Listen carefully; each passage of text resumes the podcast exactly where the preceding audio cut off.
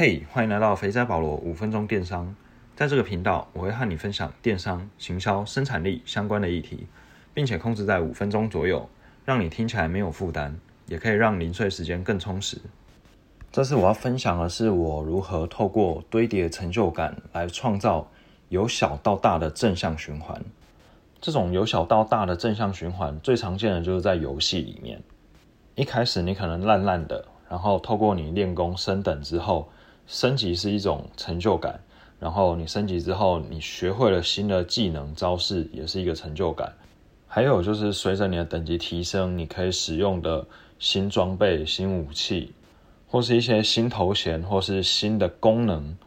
每一个环节呢，其实都是由小到大在给你成就感，还有正向循环，让你持续的玩这个游戏下去。那回到我自己的身上，因为我最近算是重拾篮球。我以前大概从国小、国中、高中都很喜欢打篮球，直到大学，因为大学打篮球真不是普通暴力。然后那时候我开始弹吉他，所以我不想要太长的受伤，让我没办法弹吉他。所以从那个时候开始，我基本上就没有再认真的打过篮球。最近呢，我又重拾篮球，不过这是另外一个故事，以后有机会再说。回归到今天的主题。因为我知道我自己很久没有打篮球了，所以呢，我基本上是准度归零，然后运球也很生疏，还有加上一个就是体力不支。于是我就想了一个策略，我没有直接去斗牛，而是找人少的时候呢，开始一个人练头。因为我知道以当时的条件，我如果直接去斗牛的话，肯定是赢不了，然后可能打一场就到旁边去休息。所以呢，呃，这样对我。的准度或是运球还有体力几乎是没有帮助的，然后输球的话你也会不爽，那这样在输球心情不好，然后技能没有提升，然后又继续输球心情不好，技能还是没有提升的这样状况下，你就变成是负面循环不断的扩大，最后你可能就会放弃打篮球了。那即使不斗牛，你去找一个很多人一起在投篮的地方，大家一起练投，其实也是非常没有效率的。因为你投一球之后，你可能要等很久才会投第二球，而且你在练投的时候，经常都是大家一堆球一起砸向篮筐，这种状况下，你就很难去判断说你刚刚出手的力道、角度等等的这些对不对。然后，因为你每投一球间隔时间也很多，这样的话，其实你要训练肌肉的记忆是很困难，因为它是断断续续的。在这种太多干扰的环境下，对于训练来讲，帮助不大，所以我自己的做法是我挑一个球场熄灯的时候才去练球，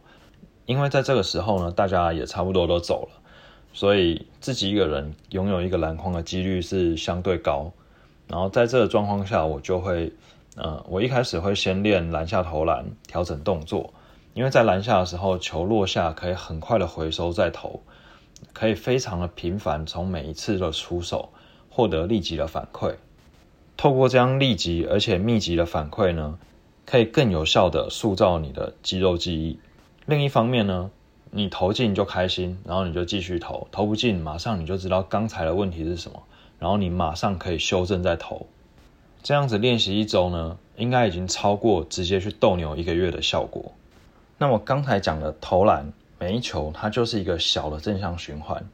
然后我透过了这个小的正向循环。不断的练习之后，我的准度提升，我的运球也恢复，还有我的体力也提升，这个又是比较大一点点的循环。接下来我再去单挑或是斗牛，然后又因为我前面的小循环有训练到我的准度、运球还有体力，这也提升了我在往后单挑或是斗牛的胜率。这时候呢，我就可以再走进一个更大的正向循环。那这个概念呢，除了你可以运用在你的生产力、你的习惯培养上面，你当然也是可以运用在电商或是行销。以前台湾的电商很无聊，要么就是发折价券、发折扣嘛，不然就是直接降价。最近呢，终于学聪明了，很多电商开始引入了游戏化的概念，会员开始有了经验值、有了等级，然后有一些不同等级它可以获得的好处。